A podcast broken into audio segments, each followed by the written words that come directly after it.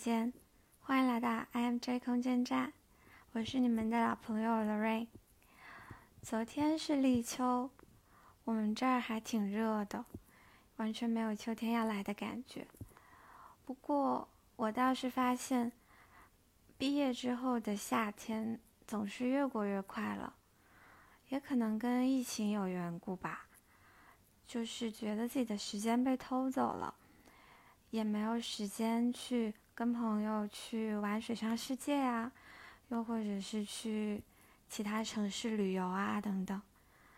而且我现在的工作也不方便调休，所以觉得每天的行程都很单调，两点一线，要么就是公司，要么就是家里。所以我觉得我的夏天好像过得太平凡了。那么就。趁着这最后一点光景，来怀念一下夏天吧。路边的蝉不眠不休的在争鸣，弹奏起八月的前奏。又到了一年盛夏，南方的夏着实令人烦闷。我仿佛置身火炉中，被热腾腾的气儿三百六十度包裹着。或许形容为空气炸锅更贴切。因为四周的风都是恒温的四十度，将我翻来覆去均匀烘烤。但即便大家对夏天的炎热再生怨怼，这个季节本身总是会带给人很多其他美好的遐想。我刷微博的时候看到有人说，二零一八年的夏天是被公认的最好的夏天了。于是很多网友。也都纷纷感怀起疫情以前生命中那些无可复、无法复刻的夏天。我是真的很喜欢夏天，一直都很喜欢。以前我觉得这种喜欢说不出什么理由吧，就是喜欢，就是觉得一想到夏天两个字，你觉得你的世界都明媚了。就是一想到夏天，你可以光着膀子。喝橘子汽水呀，吃西瓜，你就觉得心情舒畅了起来。但现在我又觉得慢慢可以爬输出一些原委，关于这种喜欢。就像我的播客的名称一样，我是一个非常 I 的人，就是比较内向，内心敏感细腻，情绪容易受环境影响。我曾经在日记里说过，我总是很难喜欢上秋冬。处在寒冷之中，我常常难以自抑地陷入萧条阴郁中。但是夏天它太不一样了，白昼变长，早晨一睁眼就能收获满屋慷慨的阳光。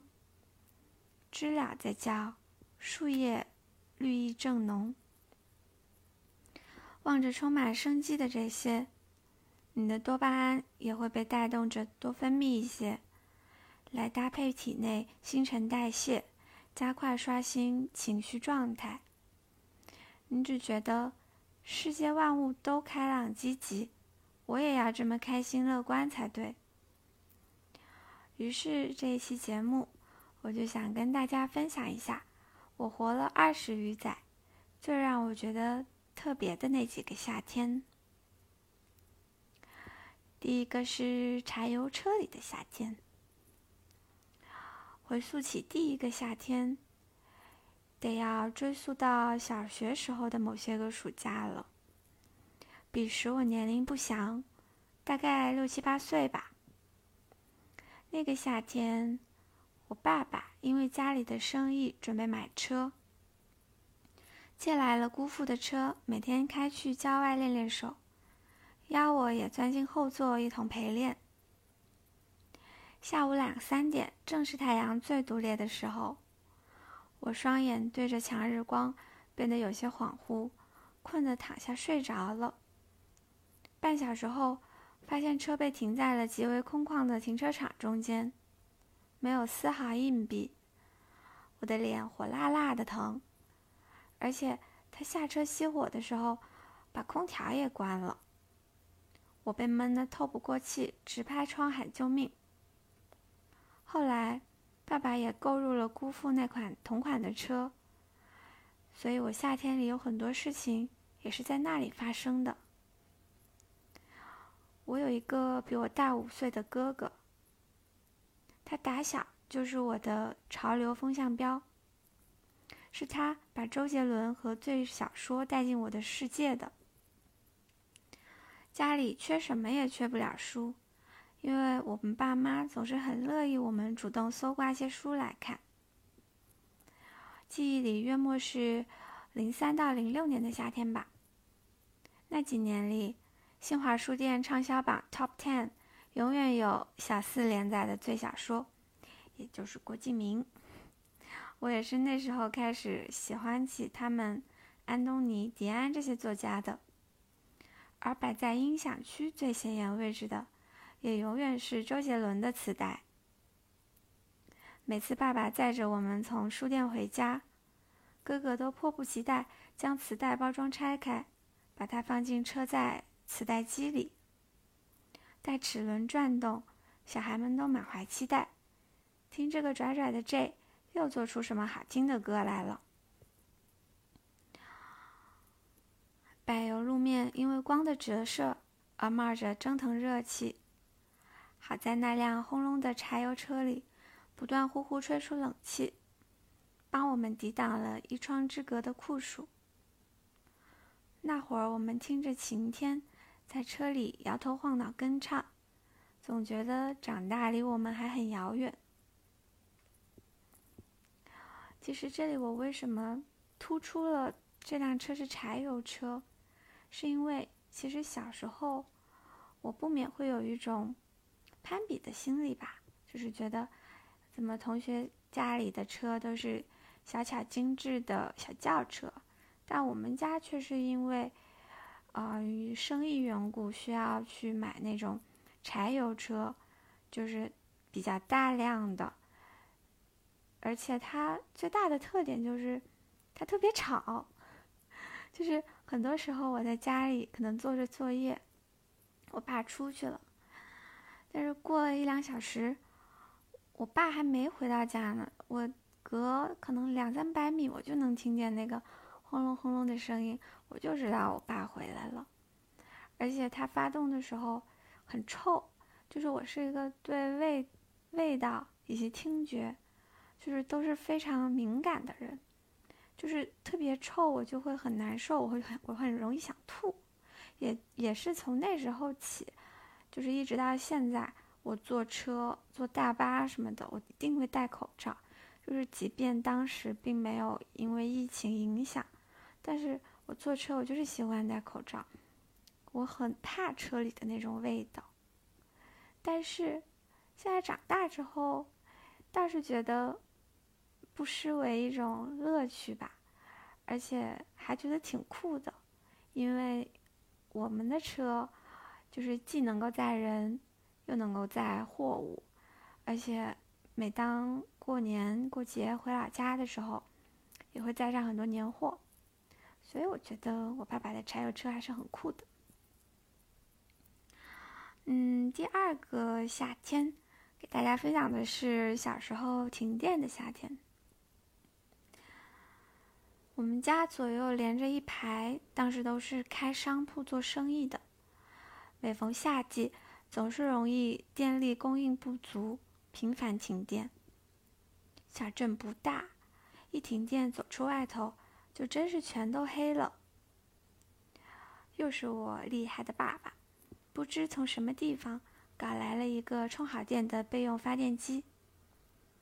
我们就聚在一个小桌子上，用这个发电机发出的灯光，快速解决完晚饭，便轮到我写功课。结束完功课后，我也会跟大人们一样，坐到屋外头纳凉，听他们闲聊。我摇着蒲扇，吃着妈妈调的龟苓膏，跟大人打扑克，找邻居小孩玩捉迷藏。玩累了，我看见我爸躺在沙滩椅上，我也会攀上去，爬在他，爬上去，躺在他身上。我爸的肚皮特别大，可能因为我当时年纪小嘛，个子也小，我就觉得我爸的肚皮躺着就很舒服、很宽敞，就是觉得特别的大。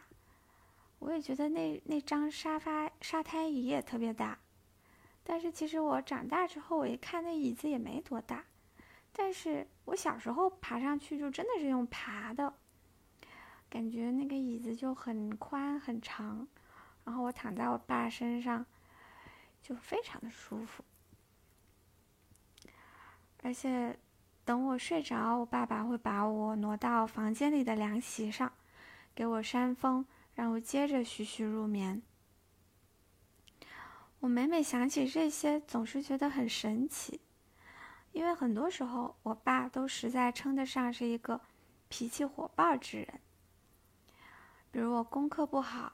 他着急上火的时候，他会让我罚站到半夜十二点，还会把我做错公写错公式的本子撕掉扔到远处去，真的很凶，还因为误解甩过我耳光。但记忆里他好的时候，又能做出许多细腻周到且耐心的事情，比如他爱做家务，里里外外的地。他能一砖一瓦都仔细擦擦拭三遍，直到我们家亲戚都打趣道：“这地干净的可以直接躺上面了。”又比如小时候，每每驱车三小时载我去看奶奶，他总会检查一遍车的后座枕头和毛毯是否备齐，生怕我一路上磕着冷着。但天底下父母与子女的羁绊大多都这样吧，就是对你好的时候特别好，对你坏的时候你又觉得怎么能这样？就是你都委屈的眼泪直打转了。但是我只要记得那些炎热的夜晚，我也曾被爸爸这样耐心妥帖的照料过，便足够慰藉了。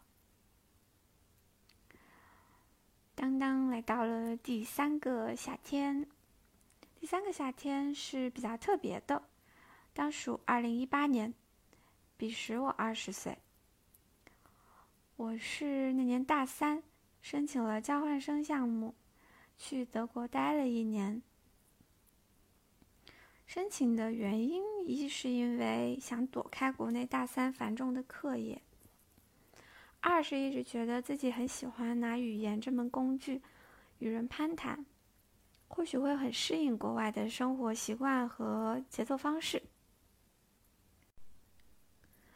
十月刚落地的时候，德国的秋冬实在给了我当头棒喝，阴雨连绵，屋里的灯也是暖黄的，加上住的离市中心比较远，于是我的 I 型人格被放大。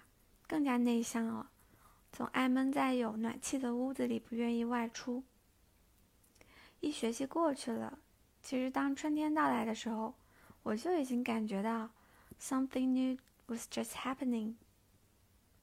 因为我搬去了 downtown 的 WG，也就是德国里边的那种四五个人或者五六个人、六七八个人一一起住的一套大平层。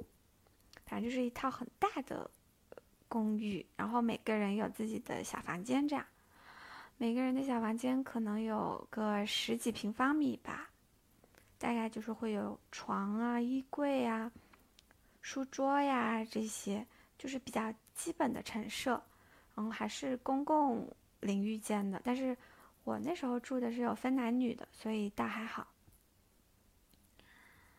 我当时搬去了城里面的 VG 之后呢，就跟一些班里的几个中国同学比邻而居了。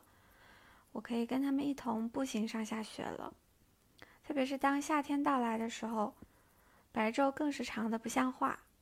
晚上九点多的时候，那里的天色仍像傍晚一样亮，让人遁入了对时间感知模糊的黑洞。全欧洲的人一到夏天都热爱出门晒太阳。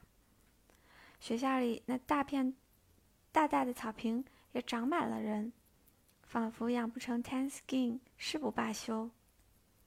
我也与来自天南海北的同学更为熟络，常常在傍晚下课后约着一大帮子人一起在老张家里吃火锅、开 party，说说体己话、玩玩剧本杀等等。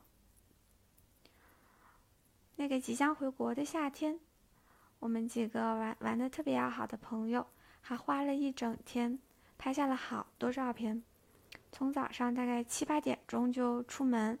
在城中心集合，一直到傍晚，我们跑去了奥斯纳一个郊区，一片神秘的色森林。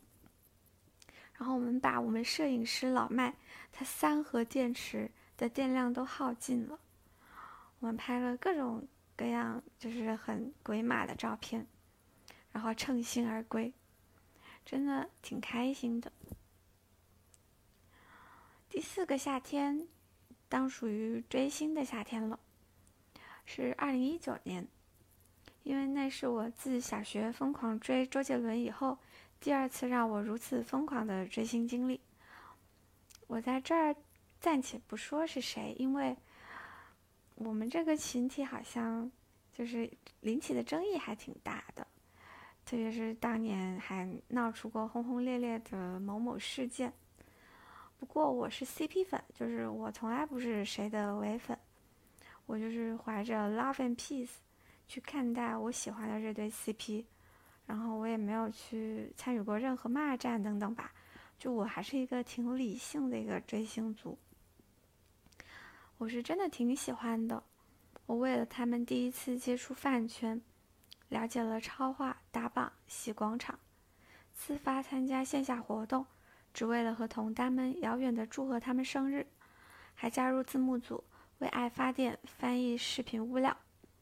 我为了他们第一次看耽美小说，之后沉浸在同人文化里头无法自拔，也开始斥资买代言产品，买站姐高价的 photo book 和代餐娃娃。我能把他们所有故事都记在心里，也愿意顶着酷暑去看机车比赛，奔波千里。用黄牛价赶到无锡去看他们合体的演唱会。那个夏天我尤其躁动和热烈，因为一切都是我生命里全新的体验。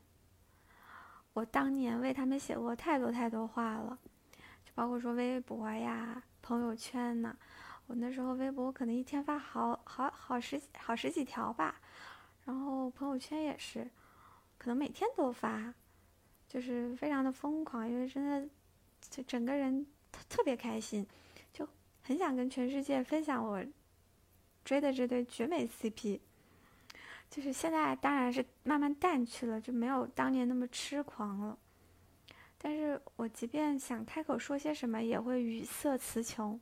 但是这份爱，如今仍是被我十分珍重的放在心里的，因为真的是很特别的、独一无二的。我觉得这是我第一次磕 CP 吧，也可能是我最后一次了。如果大家实在感兴趣，可以去我的同名公众号，呃，里面有我关于这这期节目的一些插图啊，或者说是一些其他的一些线索的引出。嗯，其实我发现我以上提到的这些夏天都是疫情前发生的故事了。就小时候的夏天吧，你总觉得漫长的要命，即便终日无所事事，怎么浪费也都不为过。但长大后的夏天，却短的只在须臾间，你不再拥有资格大把大把挥霍时间了。有人说，有一些夏天，它就是独一无二的，特别到余岁的年余下的年岁里的夏日，都是被拿来与它做比较的。毕竟，我们人生里太多转折点，它都发生在夏天，无论是中考、高考，还是大学毕业等等，这些重要决定往多半都伴着笑和泪，滴在那年夏天最后一页书笺上，藏匿于时间土壤里，酿成晶莹剔透的琥珀。两年前，有一个微博账号叫做 “Poems for You”，就是。主要是做一些诗文的一些集锦的一个搬运微博吧，我关注挺久的了。他当时发起了这样一则诗文翻译征集，是莎士比亚的，因为莎士比亚那首诗呢是有关夏天的，所以我当时看了也不免搓搓手，构思了一番，写出了我心中认为的中文译版，因为它的原文是。我实在不知道这是什么语，就是也不太像英文，就是有一些可能是古英文，所以我不太好念出来。嗯，我在这里讲一下我的中文的创思吧。我当时是这么说的：“我说，可否将你比作四季里最为炽热灿烂的夏？尽管我眼中的你。”要比这亲情夏日更为生趣动人。白日里仿若骄阳照耀着我，夜幕下眸子里的星光又与夏夜点点繁星交相辉映。你许属无尽夏，光比夏天还热烈，爱比夏天还漫长。这个夏天又要马上过去了，回忆里的夏固然不可复刻。但每一个夏日，又都有许多炎热又生动的故事在等着上演。去留住它吧，把热烈的回忆都悬挂在无尽夏的香樟上。透过每一个夏日琥珀，去看一看什么是永恒，去谱写一段永远值得歌颂的 endless summer。我挺喜欢“无尽夏”这个词儿的，嗯，就是觉得。非常的鼓舞人心。好啦，那这期节目就分享到这里，也欢迎你们的呃，也感谢你们的收听，欢迎你们继续订阅我的博客博客节目。嗯，那就先这样啦，祝你们在生活中事事开心，事事顺利，下次再见，拜拜。